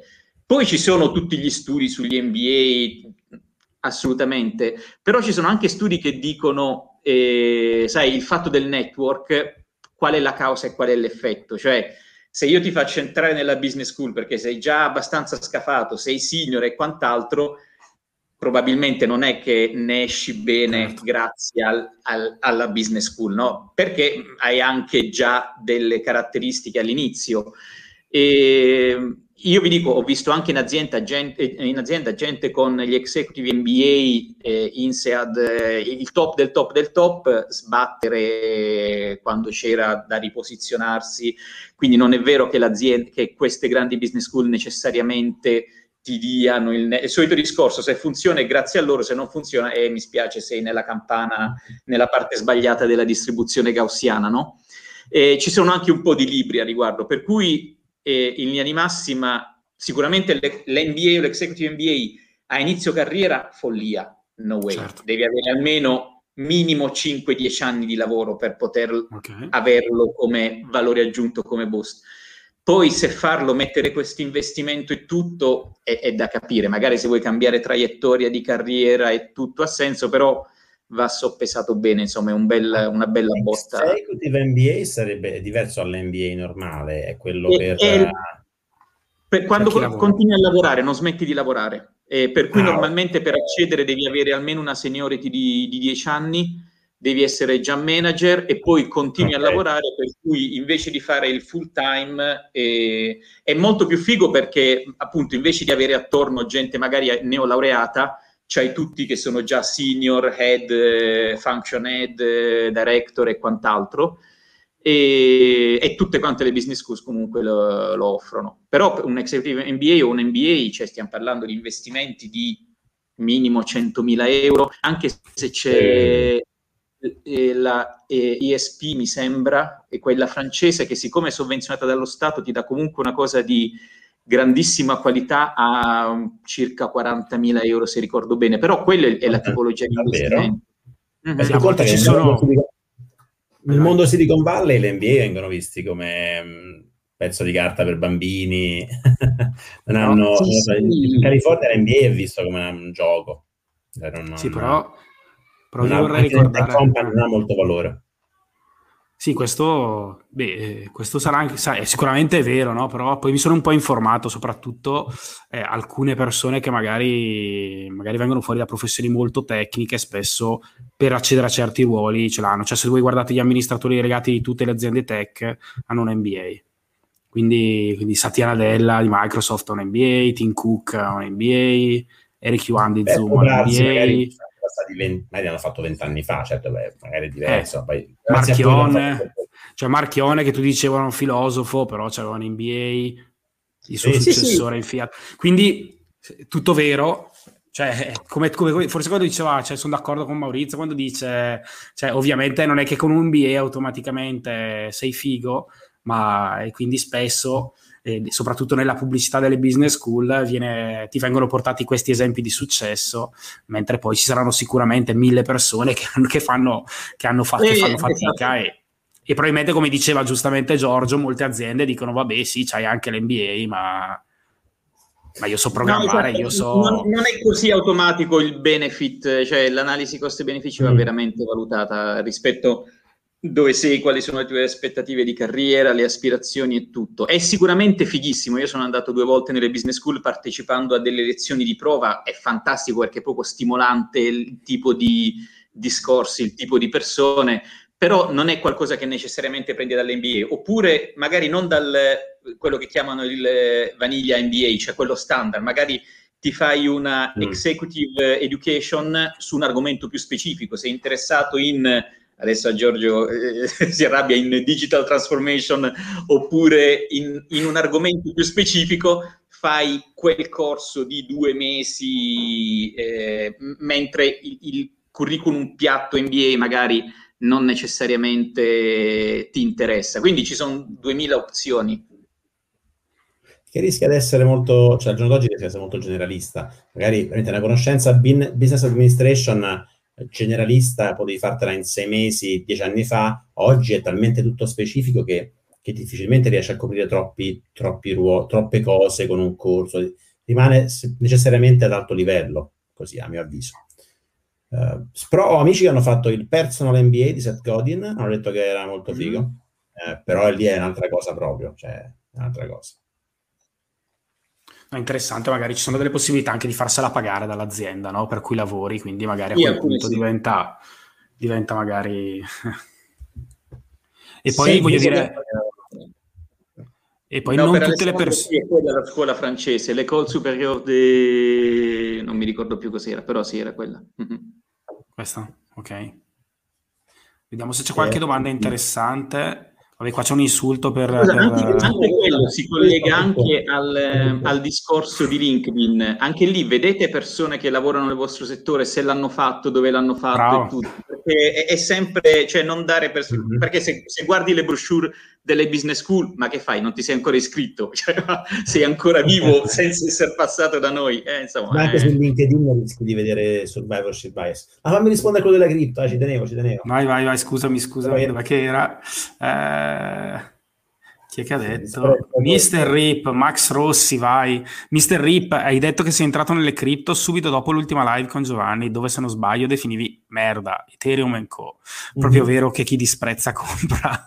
ah, ok, allora, primo non ho mai definito, no, non è vero, ho definito... shitcoin, sì, eh, diciamo che... Definisco abbastanza, definisco ancora merda tantissima roba. Definisco merda Ethereum Implementation e Ethereum Token definisco interessantissima l'idea del, degli smart contracts. Veramente adesso ormai mi vengono in mente idee di smart contract su qualsiasi cosa. È una figa- Lo smart contract come concetto è una figata galattica. Uh, il fatto che dei token di Ethereum abbiano un valore di 4.000, non, quello lì è, è, un gioco per deficienti, uh, è palesemente fuffa, non significa nulla. E, e secondo, beh, io uh, il fatto che mh, mm, questo mostra una mentalità tipica del noi contro loro, no? Uh, del, del, devo prendere una posizione devo difenderla perché sono fatto portabandiera di qualcosa. Io sin da subito, quando ho parlato delle cripto e, e ero fondamentalmente infastidito dalla, dalla, dalla, speculazione attorno, sono da subito stato infastidito dalle mie posizioni troppo forti e quindi mi sto facendo dei passi mostruosi per cercare di comprenderle di più. Quindi eh, sono fatto così, ragazzi, cioè, non devo difendere nessuna bandiera, ragazzi. Infatti, invece che è proprio vero chi disprezza compra, direi è proprio vero che il critical thinking fa cambiare anche posizione, perché sennò sarebbe il bla bla bla bla. Esatto. Eh, cioè, se no è facile dire, i problemi più grandi, a mio avviso, che ci sono in Italia sono dovuti al fatto che la gente non, non cambia posizione e quindi prende per, eh, fa tifo per una bandiera e la tiene tutta la vita, non, qualcosa accada. Eh, io semplicemente mi, son, mi, sto mettendo, può darsi che concluderò che è merda per davvero tutto. Um, però fino adesso sto vedendo che il concetto di proof of stake da qualche parte porta dei vantaggi, che la, eh, il decentralized uh, finance in generale ha dei vantaggi. Le implementazioni di punta che Ethereum al momento uh, è abbastanza satura e al collasso, tutto qua. E escono una valanga di smart contract, di DeFi app, quello è al collasso secondo me, però ci sono altre... Uh, altre idee a riguardo che potrebbero essere più interessanti. Ottimo. Le sto sì, studiando, sono... magari, magari, è merda tutto quanto. Potrei concludere che è merda, però voglio un attimo assaggiarla questa per sapere che, che sapore... Ti sporchi le mani, cioccolata? No, era merda, te l'ho detto. Meno male che non l'ha fatto Dici, meno male che non l'abbiamo schiacciata la vecchia barzelletta. Cosa dice qui? Mutuo per pagare l'MBA o affitto per studiare durante la carriera? Eh, so. Insomma, io ho un mutuo per pagare un MBA, onestamente... Eh, no, no, cioè, da folli, no? Non cioè, da folli. Le aziende tech uh, californiane non mettono nel curriculum. ok. non solo che un mutuo, che hai fatto l'MBA. esatto, e quello è un debito, non è un, ma non è neanche un mutuo, è un debito per pagare, chiamiamo le cose con loro nome. Ottimo. Mm. Quanto contano, però vi volevo chiedere io, visto che parliamo un po' di soldi, quanto contano i soldi nella scelta di un lavoro? Cioè, meglio un lavoro che non ti piace ma che ti permette di guadagnare tanti soldi o un lavoro che ti piace che, che però ti paga il giusto? No, l'importante... Allora, c'era una battuta, eh, non mi ricordo quale attrice diceva, eh, per me un uomo mi piacciono gli uomini che mi fanno ridere, che ci posso fare se adoro l'umorismo dei ricchi, no? Allora, io scelgo un lavoro che mi piace, quelli che mi piacciono. Partiamo dal... Eh, sì, per, per, me è importante anche perché mh, mm, soltanto una volta mi ero trovato, ma credo che ne parlammo anche l'altra volta, in una situazione in cui mi avevano offerto un lavoro con delle condizioni peggiorative. Eh, lato mio sarebbe grandissima ipocrisia dire vado a fare qualcosa che assolutamente mi piace prendendo di meno e tutto, forse perché nella mia carriera fortunatamente sono passato attraverso cose interessanti e lo stipendio è, è venuto anche dopo, però difficilmente mi troverei ad affrontare opzioni del tipo eh, ok, prendiamo qualcosa sapendo che c'è questo trade-off, perlomeno in questo momento della carriera. Poi ovviamente anche l'esperienza di Giorgio è completamente diversa perché ha scollinato altri punti decisionali importanti, però sì, punto importante e anche lì, come per la scelta di prima, dipende da dove sei nella tua carriera, esatto. vita, traiettoria esatto. e, e, fase. Non... Esatto, eh, e poi dipende anche da che altro c'è in questo trade-off, no? Nel senso che Primo sono d'accordissimo che la, la, prima considerazione da fare è dove sei nella traiettoria della vita. Se okay. sei, hai già accumulato 10 miliardi e vuoi rallentare e fare cose più purposeful, come si dice? Uh, sì, ma in generale dipende anche da che opportunità. Talvolta può anche, essere benef- può anche essere positivo fare una scelta del genere presto in carriera se la scelta eh, è quella di fare qualcosa che però ti proietta, è un trampolino per qualcosa di ancora più ampio, no? Mettiamo che devi scegliere di andare a un'aziendina che fa consulenze di merda che ti paga 2000 euro al mese, che però poi da lì non schiodi, oppure magari a, a 1500 euro al mese hai una startup locale che però ti dà skill che, che fra 5 anni poi ci fai, ci entri in, in Facebook, eh, ovviamente suggerisco di, nella fase iniziale della carriera di massimizzare per le opportunità. E quindi dipende veramente molto da che punto sei nella vita. In generale, in generale c'è, penso, tendenza a, a, a, favorire l'accumulo in una certa fase della vita e favorire il, il, la libertà e il, il, senso delle cose in un'altra fase della vita. Non sempre coincidono con fasi anagrafiche, molto spesso sì. Ok, bene, bella risposta, mi piace. E, e, quanto la cultura aziendale invece diciamo, incide su quanto state bene al lavoro? Cioè, vuol dire, potrebbe essere il lavoro più bello del mondo, ma la cultura dell'azienda in cui siete, cioè magari è il lavoro che volete fare, ma la cultura dell'azienda in cui vi trovate potrebbe non essere in linea con le vostre aspettative. Potrebbe, vi è mai successo? per esempio, non lo so. Parli di Google, no? Eh, a me, per esempio, è capitato, voglio raccontarvi questo aneddoto, è capitato nella vita a un certo punto una serie di colleghi si sono trasferiti in un'altra azienda, no? Quindi mi sono trasferito in un'altra azienda a lavorare più o meno lo stesso lavoro, più o meno con le stesse persone, però l'esperienza lo stesso, lo stesso settore, però l'esperienza è stata, non dico traumatica, però non è stato lo stesso, cioè non era lavorare con le stesse persone facendo la stessa cosa. Erano le stesse persone, ma trasportate in un contesto diverso. Eh, per me è stata un'esperienza che non è stata positiva. Mm. Quindi è venuto meno il divertimento e il piacere per fare quel lavoro, perché probabilmente sono entrati degli elementi di stress, di estrema competitività che che non, che non mi hanno fatto. Diamo, diamo veramente troppo poco valore anche nelle nostre scelte al cultural fit all'interno di, una comp- di un'azienda, perché veramente fa tantissimo, fa tantissimo. Eh, il tuo esempio che hai appena detto è esattamente calzante. Cioè, se io sto in un'azienda di videogiochi con cinque cazzoni e veniamo vestiti con, uh, con delle parrucche ogni giorno, ogni, ogni venerdì perché fa, fa, figo, e ci spostano tutti quanti e ci, ci prende JP Morgan, uh, le stesse cinque persone ci spariamo in testa.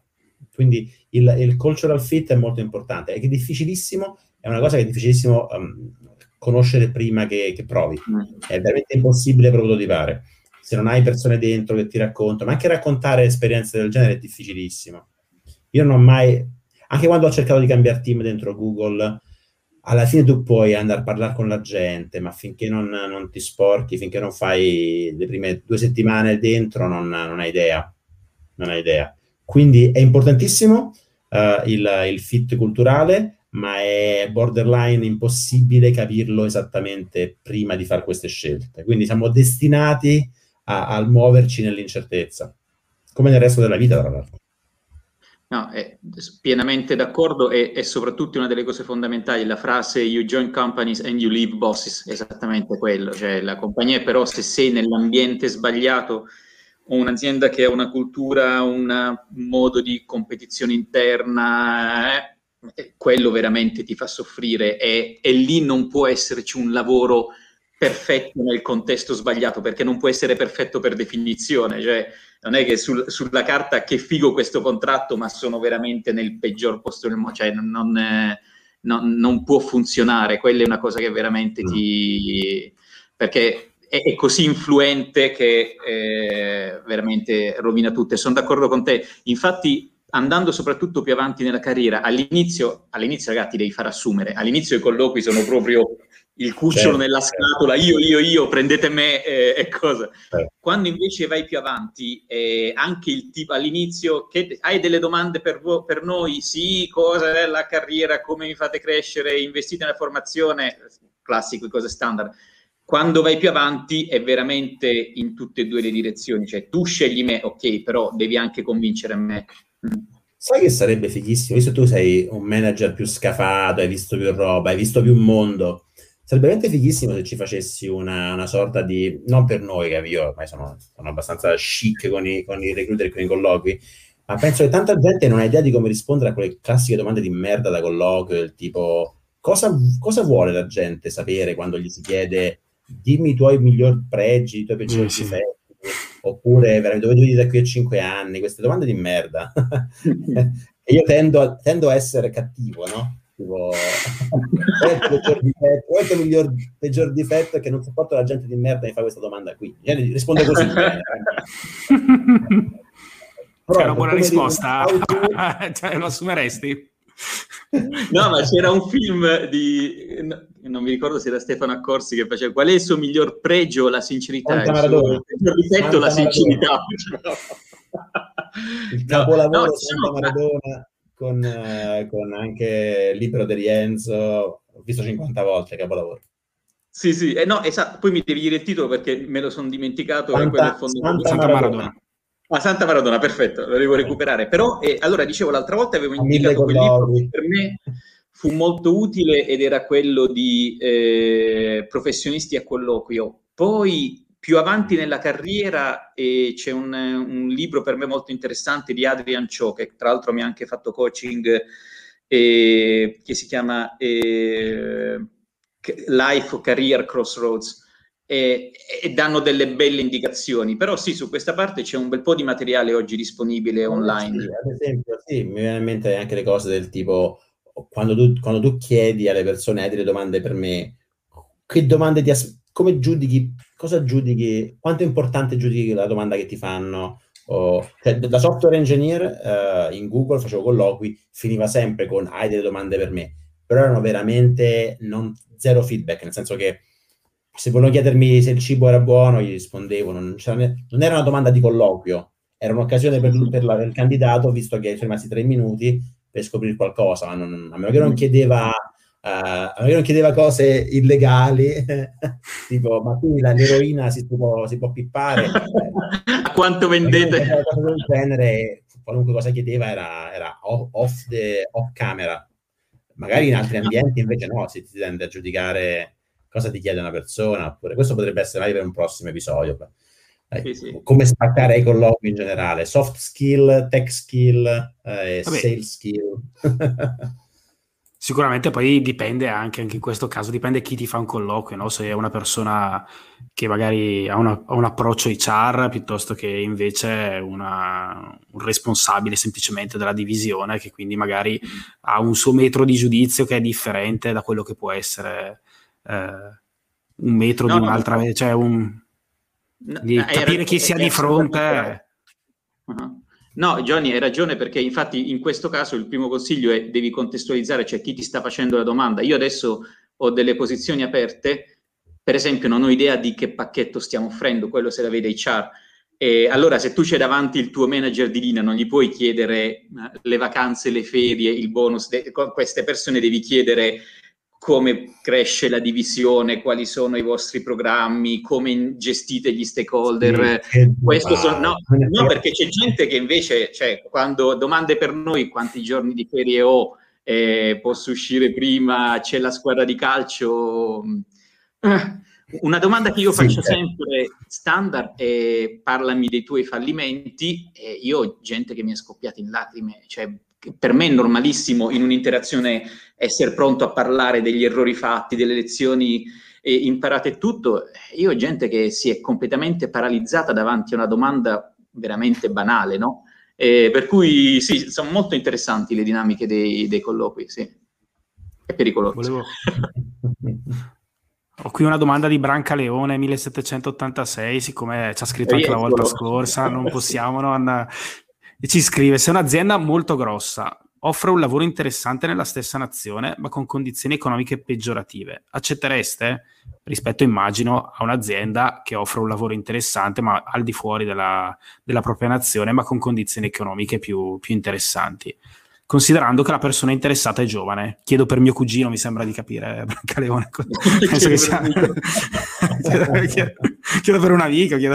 Cioè, eh, eh, dipende quanto sei legato, secondo me dipende sempre da quanto sei, cioè l'aspetto personale, vedo che c'è anche un'altra domanda legata alla vita privata, eh, quando uno va avanti negli anni capisce che ovviamente cioè, la vita privata è molto importante, non, non, esiste solo il lavoro, forse voi l'avete capito anche quando eravate giovani, ma voglio dire, esistono gli affetti, esistono i genitori, esistono ovviamente lavorare all'estero, l'abbiamo detto tante volte, no? può accelerare questo percorso, però implica anche delle delle rinunce. Voi forse che siete andati all'estero è più facile per voi magari raccontare questa esperienza e, e dire se come valutate, voglio dire, un lavoro in, in, Italia a condizioni economiche peggiorative, però per un'azienda molto grossa, quindi importante rispetto al lavoro all'estero a condizioni economiche più allettanti, magari per un'azienda non altrettanto. Ma qui c'è il, il si mischiano troppe cose, onestamente. Si mischia l'aspetto. Eh, esatto, e... c'è una forte preferenza per restare in una. Cioè, per, perché non, non, capisco un po'. Uh, in, cioè, penso ci sia un presupposto che uno voglia rimanere nella nazione. Vuol dire, vado all'estero, ma magari le condizioni sono migliori, però per metterlo sullo stesso piatto della bilancia vuol dire che si considera andare all'estero una, un, un handicap. Uh, perché se no partiamo proprio dalle premesse sbagliate cioè, dico, azienda molto grossa, offre un lavoro interessante nella stessa nazione, cioè sono due lavori che stanno... Non l'ho ben capita, francamente, non so se avete... No, for- forse lui dice il vantaggio dell'andare all'estero rispetto alla... cioè più importante, ipotizzo, mm-hmm. magari sta dicendo è meglio prendere qualunque cosa pur di andare fuori o quello sicuramente dipende dallo scenario di cui stiamo parlando. Per me l'esperienza fuori andrebbe fatta a prescindere, cioè, ma, ma, anche se sei in un career break, tu, cioè, l'esperienza fuori è una bella esperienza di vita in generale prima che di lavoro. Sì, anche, e... in, anche in, in, in uh, come si chiama, volontariati vari, certo. Eh sì, esatto, è, è, è, è, proprio una bella sfida, assolutamente non facile, non... Eh, eh, però merita in generale per la vita. Poi il discorso del tipologia di azienda, ne accennavamo anche l'altra volta, a me piacciono le aziende grandi perché all'interno dell'azienda ti permettono di fare più cose, di spostarti e soprattutto come rivendibilità, eh, se il nome è conosciuto, aiuta davvero tanto, no? Eh, per rivenderti e tutto. E su questo credo che Giorgio possa scrivere un libro. Assolutamente sì, cioè non, non, ma non è soltanto una questione di, di c'è una questione economica o di carriera, è una roba che eh, passi da, non so, Flatland, conoscete il libro Flatland? sì. Uh, cioè, passi dal 2D al 3D. Cioè, tu pensi che il mondo è fatto con triangoli e cerchi, eh, poi c'è una sfera, sono, i, sono forme tridimensionali. Credo che, credo che sia, lo so, veramente no brainer prendere e andare all'estero anche a condizioni non vantaggiosissime.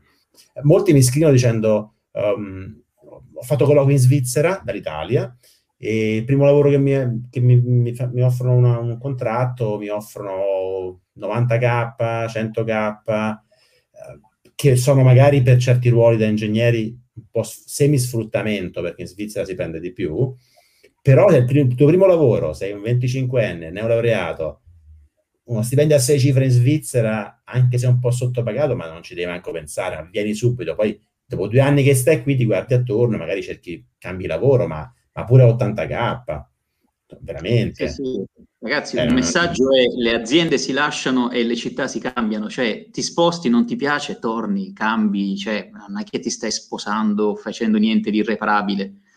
Eh, oggi, poi, oggi, poi, voglio dire, la mobilità è molto facile, diciamo restare sì, in contatto con i... Eh? Cambiare, cioè eh. spostare, relocarti, cambiare case, cambiare... No, no, quello sì, no, certo no, però dico tornare in, Italia, tornare in Italia al weekend è molto economico invece, o comunque voglio dire è fattibile. Sì sì, sì, sì, sì. Poi non lo fai perché ovviamente ma, diventa... Però la domanda è, a meno che non hai famiglia, ma che torni a fare nel weekend in Italia? Cioè, eh, a meno che non hai famiglia, cioè una cosa che Vabbè, a me ha aiutato molto all'estero, e io ho sempre chiamato casa dove vivevo, cioè io tornavo a trovare, quando diceva questo weekend vai a casa, no, casa mia è qua, io vado a trovare i miei genitori, vado a trovare i miei amici, ma o, o, inizi a pensare che casa, come dice Giorgio, è dove il wifi si connette automaticamente, Oppure... Questa, questa la dicevo tantissimo ai, alle, agli albori, siccome poi dopo a un certo punto eh, mi si connette, si quasi ovunque. Però il principio è quello. Però all'inizio, sì. dieci anni fa, era così, casa è dove il wifi si connette automaticamente. Ma uh, noi però parliamo da una posizione di, di survivorship bias, no? Ma in realtà neanche, neanche, parliamo di una posizione di gente che l'ha già fatto. Metti nei panni di un 25enne, hai vissuto so, nelle, nelle, nelle, langhe, che ha, ha, sempre parlato quasi con lo stesso dialetto, pensare ad andare all'estero, se gli dici che torni a fare in Italia, dice, non capisci niente dell'esistenza dell'essere umano. Magari noi siamo un po' più globetrotter, non lo so, ma io stesso ci ho messo tantissimo per uscire dall'Italia. Quindi, però, siamo dall'altra parte, Uh, non siamo i survivor, non siamo Jeff Bezos che ti dice credi in te stesso, ma chiunque sta fuori dall'Italia ti dice ma, ma, ma esci prima possibile. Quindi non è, non è proprio un survivorship bias. Ok, mi faceva ridere no, il commento eh. Di Cristoforo che diceva meglio un'azienda grande una grande azienda perché mi ricordava il pennello cinghiale. Il pennello cinghiale quasi quasi lo, lo metto lo, Cristoforo vedo che la tua birra è più forte della nostra Eh sì, Cristoforo. Dire, la, la, è, è, meglio una grande, cioè, la zona grande non è bene di per sé. Sì, sì, no, nel senso. Vogliamo sapere come investe il mitico Mr. Reset? Vi direi di, di seguire le, le, sue live mensili, no? In cui insomma, ci fa No, quelle in cui fai vedere tutto il portafoglio. No, no, ma quelle ah, no, scusami. Quello sotto, eh. scusate, scusate. Ah, Mister Reset. Scusa, un'ora e venti. Le... Alle 10 di solito dormo a quest'ora, ragazzi. No, invece... La nostra live la facciamo sull'investimento. Vogliamo sapere di, del sì. trading, del reset, vogliamo sapere di, delle options in the money di Mr. Rip. Ci loro. una, un consiglio, ragazzi, leggetevi i, i, i volume 1, 2, 3, 4 del blog di Mr. Rip perché c'è un, una quantità di dati là dentro che è il famoso discorso, no? È tutto disponibile, la gente non spulcia, cioè credo no, che... per leggere un blog ci vuole tipo lo stesso tempo. Esatto, cioè, mettetevi comodi. no, però lasci una quantità di, di, dati già presi, filtrati, analizzati e distillati è fondamentale, non, assolutamente. Molto confuso, dovrei ripulire un po' di roba. Però, mm, è un lavoro molto difficile, ma dipende cosa riesci a fare, se no torniamo ai camerieri a Londra che tornano no, dopo chiaro, due mesi dicendo Valerio, eh, ovviamente, certo. È chiaro, è chiaro, stiamo parlando di lavori schillati, di colloqui fatti, firmato il contratto di lavoro e vai là, non di gente a caso che prende una motocicletta da, da, da, da Valencia e va verso l'Inghilterra, io sono pazzi. Però. Ma da Barcellona sì, da Barcellona, da Valencia no, da Barcellona, Barcellona sì, non da Valencia. no, però anche no, lì, Valerio, ovvio, cioè, una cosa, se quei due mesi l'alternativa era passarli a casa a guardare il Grande Fratello, vai a pulire i piatti e imparare l'inglese. Cioè, non è necessariamente... Cioè, cosa vai a fare fuori? Soldi? No, magari a imparare una lingua, a imparare a vivere da solo, a imparare a cucinare, a cambiarti la carta igienica da solo. A... Eh, poi non è che devi eh, per forza... Sfond- cioè, anche quella, quello che dicevo prima, è prima un'esperienza di vita, poi una carriera, poi una scelta, poi una parte monetaria, perché tantissimi, in tantissimi casi si è fatto questa discussione, no, quello che va lì a fare un lavoro sfigato, sì, però se magari devi fare il, car- il cameriere nel paesello o a Londra, fallo a Londra, sempre cam- però almeno due parole d'inglese probabilmente le appiccichi, che male non fanno. Non, eh, se poi devi lavorare, lasciare il posto da manager qui per fare il lavapiatti lì, ovviamente no. Io penso ci sia pochissima gente che conosce il fatto che nel mondo americano uh, gli studenti delle, delle, università negli ultimi almeno due anni, se non tutti gli anni, le estati vanno a fare internship da qualche parte. È una roba che vedo pochissimo. Anche in Svizzera, ma in Italia no. Io ho molta gente che faccio anche one-on-one su career development, gli dico stai università gli ultimi due anni, tu, il tuo obiettivo deve essere che a, a, a, gennaio prossimo applichi per le internship in tutte le grandi aziende tecnologiche e se va bene da, da, da maggio a, ad agosto per fare un internship in Google, in Facebook, in Apple e la gente non lo sa manco che esiste. In non Italia culturalmente non è... Cioè anche le aziende non sono attrezzate onestamente per, per accogliere persone che vanno lì. Forse, eh, Beh, dico le, sì, le grandi tech hanno... No, le grandi tech sì, no, dico, ma le, le, aziende italiane invece probabilmente non sono attrezzate per... Anche, anche le, dal punto di vista legislativo spesso hai problemi a prendere una persona che, che sta facendo, sta finendo l'università e vuole fare una internship di qualche mese.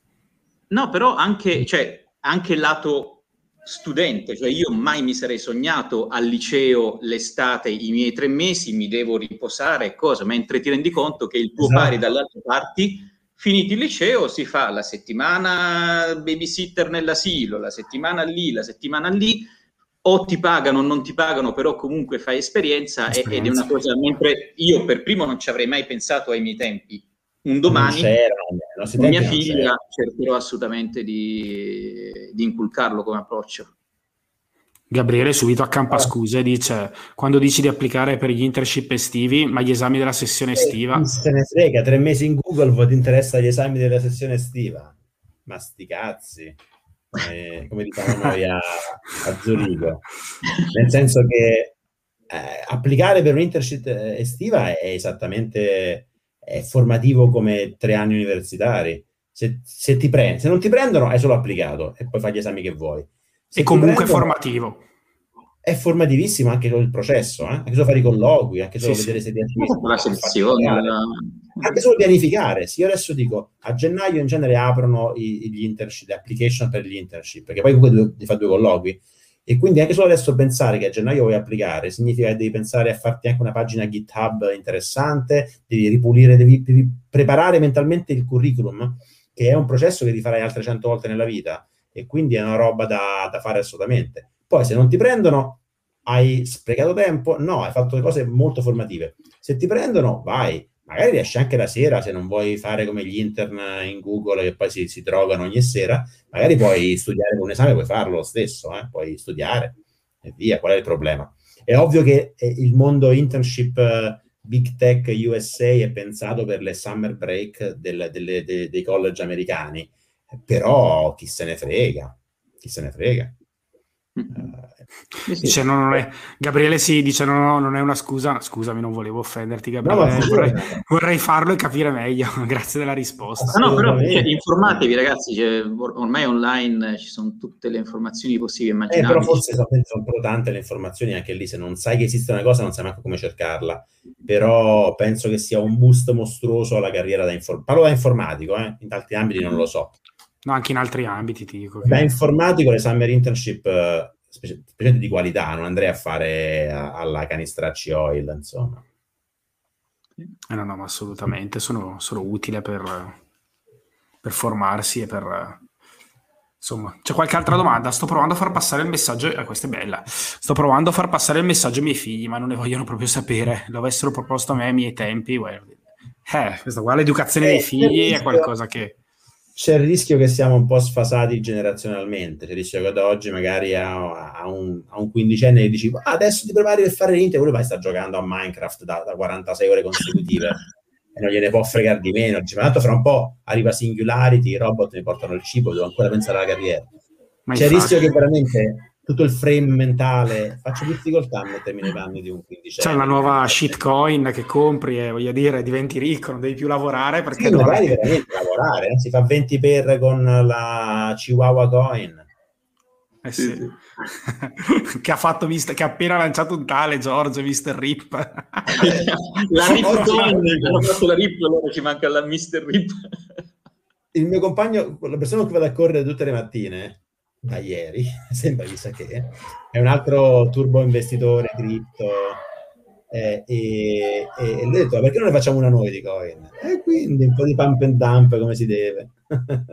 e lì veramente vedremo quanto, eh, secondo me, eh, il tuo potere di influenza potrebbe... No, però sul secco, ragazzi, sono, sono una, scorreggia, una scorreggia nell'universo, ma dico, uh, in realtà c'è un concetto più interessante dietro, eh, già esistono modi con gli NFT o con uh, altre forme, diciamo, di patronizzazione, no? se vogliamo. Mm-hmm. Io posso fare il Bitcoin, che non è niente, ne esistono mille, gente se li può tradare e possono essere un modo per, dire, per dirmi grazie, no? Quindi potrebbe avere un valore fittizio. Oppure ho visto, oggi ho letto un bellissimo articolo sulla uh, Ponzi Career, che è molto interessante, e c'è gente che comincia a offrire percentuali, frazioni del proprio successo in vendita in cambio di smart contract del tipo.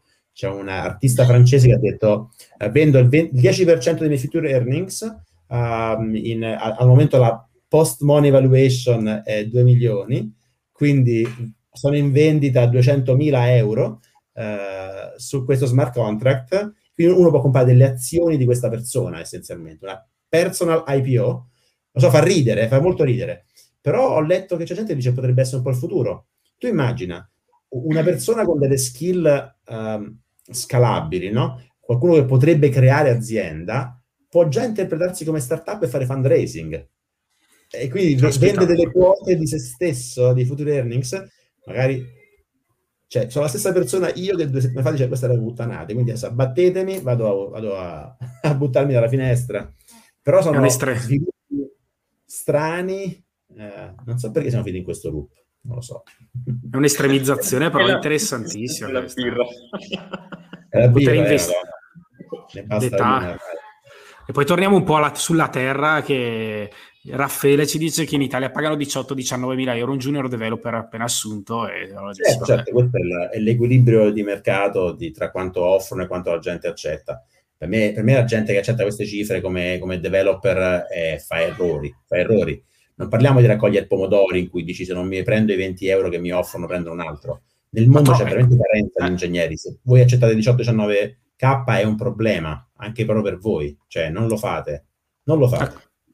No, infatti quello che mi chiedevo io appunto, se, cioè, se voglio dire, se trovano qualcuno a quelle cifre, perché effettivamente trovare delle persone perché le persone oggi, ancora oggi, fanno la differenza, immagino in qualunque campo. E quindi pagare poco una persona significa che, cioè, che poi ti darà poco, o quantomeno, voglio dire, valutare veramente poco. Cioè, andare a lavorare per un'azienda che valuta così poco le persone significa che... che significa dire, aver messo un prezzo molto basso al proprio tempo. che ah, ci sta pure se sei ragazzino, ci sta pure se, se, se, lo vuoi fare, ma che dopo sei mesi, un anno, lo fai come trampolino per, per mettere un piede da qualche parte. Certo. Non è che Però io non, non, lo so, un, un po' farei cartello, nel senso, veramente, sono lavori skillati, ragazzi. Sì, sì. Leggevo che negli Stati Uniti oggi, in questo momento, fanno fatica a trovare camerieri, nel senso che probabilmente tante persone, diciamo che durante questo periodo di pandemia, quindi di chiusura, hanno trovato dei lavori migliori. Eh, ah, tante certo, altre, tante hanno avuto sussidi, comunque, voglio dire, hanno trovato dei... Preferi- hanno capito che si può vivere un po' con i sussidi o comunque eh, magari con quello che hanno, con, pass- con, altre passioni. Adesso che stanno riaprendo le, le, grandi catene, fanno fatica a trovare camerieri che lavoro poco skillato probabilmente. Ma sai, ma che... è, un, è un test drive dello Universal Basic Income, tra virgolette, no? Eh sì. Eh cioè, sì. Quindi, quindi ho letto qualche anno fa, quando un po' mi interessava la faccenda dello UBI, eh, cose del tipo quali tipi di professioni diventeranno super richiesti perché nessuno vorrà farli, quali diventeranno obsoleti, quali diventeranno... Eh, e in effetti la categoria mh, low skilled uh, rischia di essere mangiata. E quindi magari significa che i prezzi salgono, vuol dire che un cameriere guadagnerà tantissimo in, in, in un mondo in cui esiste uh, un basic income, ma è proprio speculazione di basso livello. Oppure verrà sostituito magari sì da, qualche, da un robot. Da robot. Vabbè, penso che non ci sia intento di offendere. Valerio dice ma dove vivete a Pizzo Calabro anche i Big Four, niente sotto i 24-25 mila euro insomma. Cioè, vabbè, insomma, non bisogna accettarle queste offerte. Poi, ovviamente, ognuno nelle, sue, varie, nelle varie situazioni sarà a valutare. Dovrà... Sì, Valerio si è scaldato tantissimo. No, sì, ma fate sì, anche delle ricerche a riguardo, ci sono siti tipo Glassdoor che sono molto utili perché ti danno idee dei range salariali per azienda, per nazione, potete vedere, cioè anche lì no, è importante perché ovviamente quando inizi, boh, quanto ti offrono, parli di tu pensi al netto, loro ti offrono il lordo, non capisci 12-13 mensilità che è una, una follia, e quello, eh, quello sì, si impara, esatto. un po' di preparazione in quella ricerca anche serve, no? Io credo che quando la gente parla di quando la gente parla quanto prendi al mese, cioè già partiamo da domanda sbagliata, si tratta sempre il reddito annuo lordo, punto, full certo. stop. Ogni altro discorso è, è finto.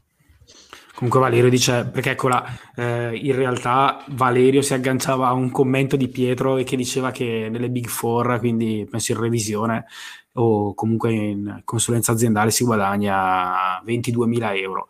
E, e Valerio dice che ha un sacco di amici in, PV, in Paradise Waterhouse e in Deloitte che guadagnano quelle cifre, quindi sicuramente ci sono quei tipi di stipendi, ovviamente restano anche per poco, no? magari sono anche un modo eh, per scremare un po' le persone e dopo pochi anni si arrivano a delle cifre più interessanti, altrimenti avere l'opzione di uscire, di cercare qualcosa di meglio è sempre valida, eh, investire su se stessi. Esatto, esatto. Sì, il problema è che i lavori meno sono pagati nel mondo informatico più tendono a loccarti dentro perché magari non, non sono neanche skillanti, no?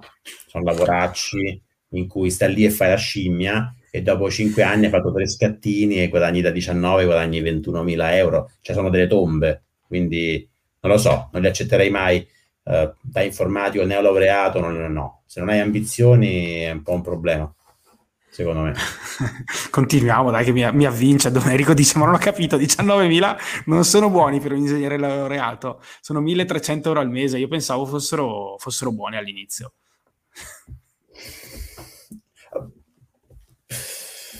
E... Non lo so. Anche, This is cioè, not tu... financial advice, Maurizio. No, no, anche là 19.000 eh, lordi netti, 13 al mese, che matematica Dai, sono di anni 1300 eh, al mese sì, penso che eh, abbia fatto no, non lo so, cioè il principio è eh, il primo lavoro da neolaureato vi ricordate, vi ricordate la vostra brus- la prima busta paga? Uff, se ci metto dentro anche il dottorato di ricerca, sì, erano 860 euro.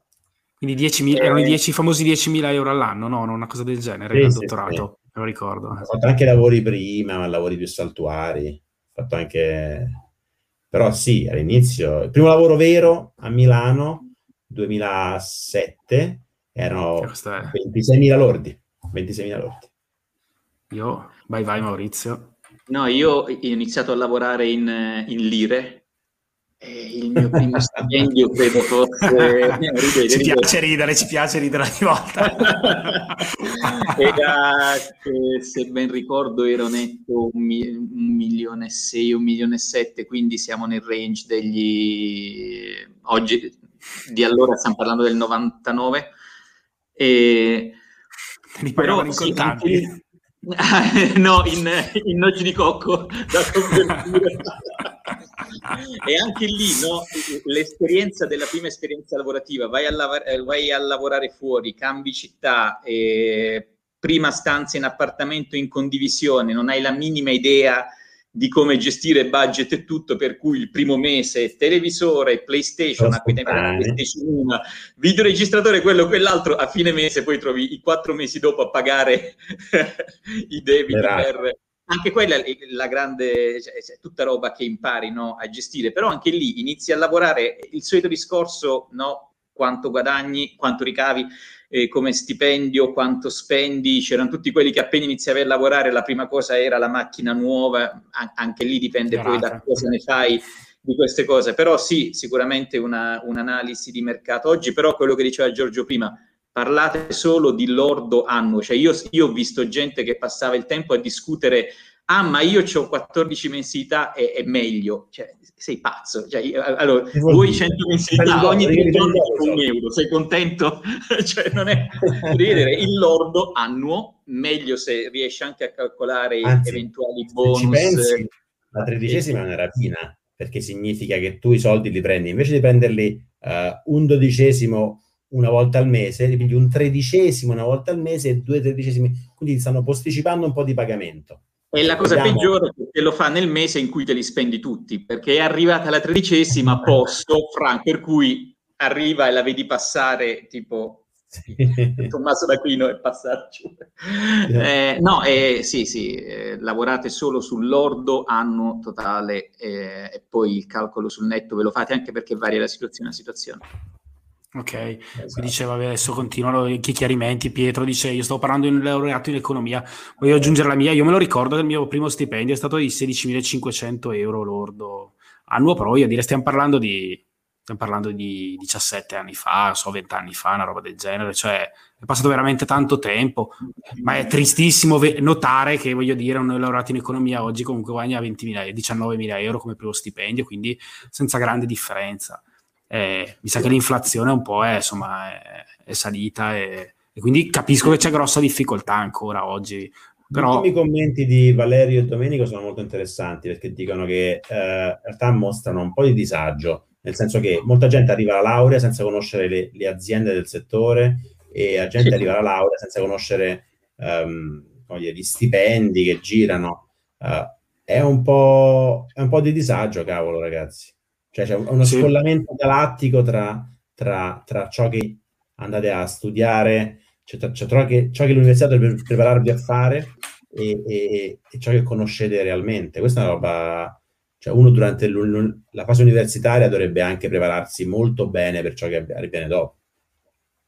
Mm-hmm. Non abbiate paura a chiedere anche a persone dire, che hanno qualche anno in più, a pers- voglio dire, anche mm. parlavamo la, se- la, scorsa volta di LinkedIn, eh, Ovviamente non è banale andare a contattare una persona lì su LinkedIn per chiedere un consiglio, però magari è possibile contattare qualcuno che lavora nel settore in cui si fa si un colloquio, ovviamente. Network di famiglia, Allar- se allargato. Perché, eh, sì, infatti l'altra volta ne parlavamo di questo, no? che t- ai nostri tempi, ai miei tempi, anzi neanche più i vostri, era veramente, non avevi idea di cosa fosse un contratto, non avevi idea di che cosa fosse un RAL, non avevi idea di quali fossero le aziende, prendevi l'elenco telefonico e mandavi il curriculum, oggi puoi fare molto più lavoro di preparazione all'inizio.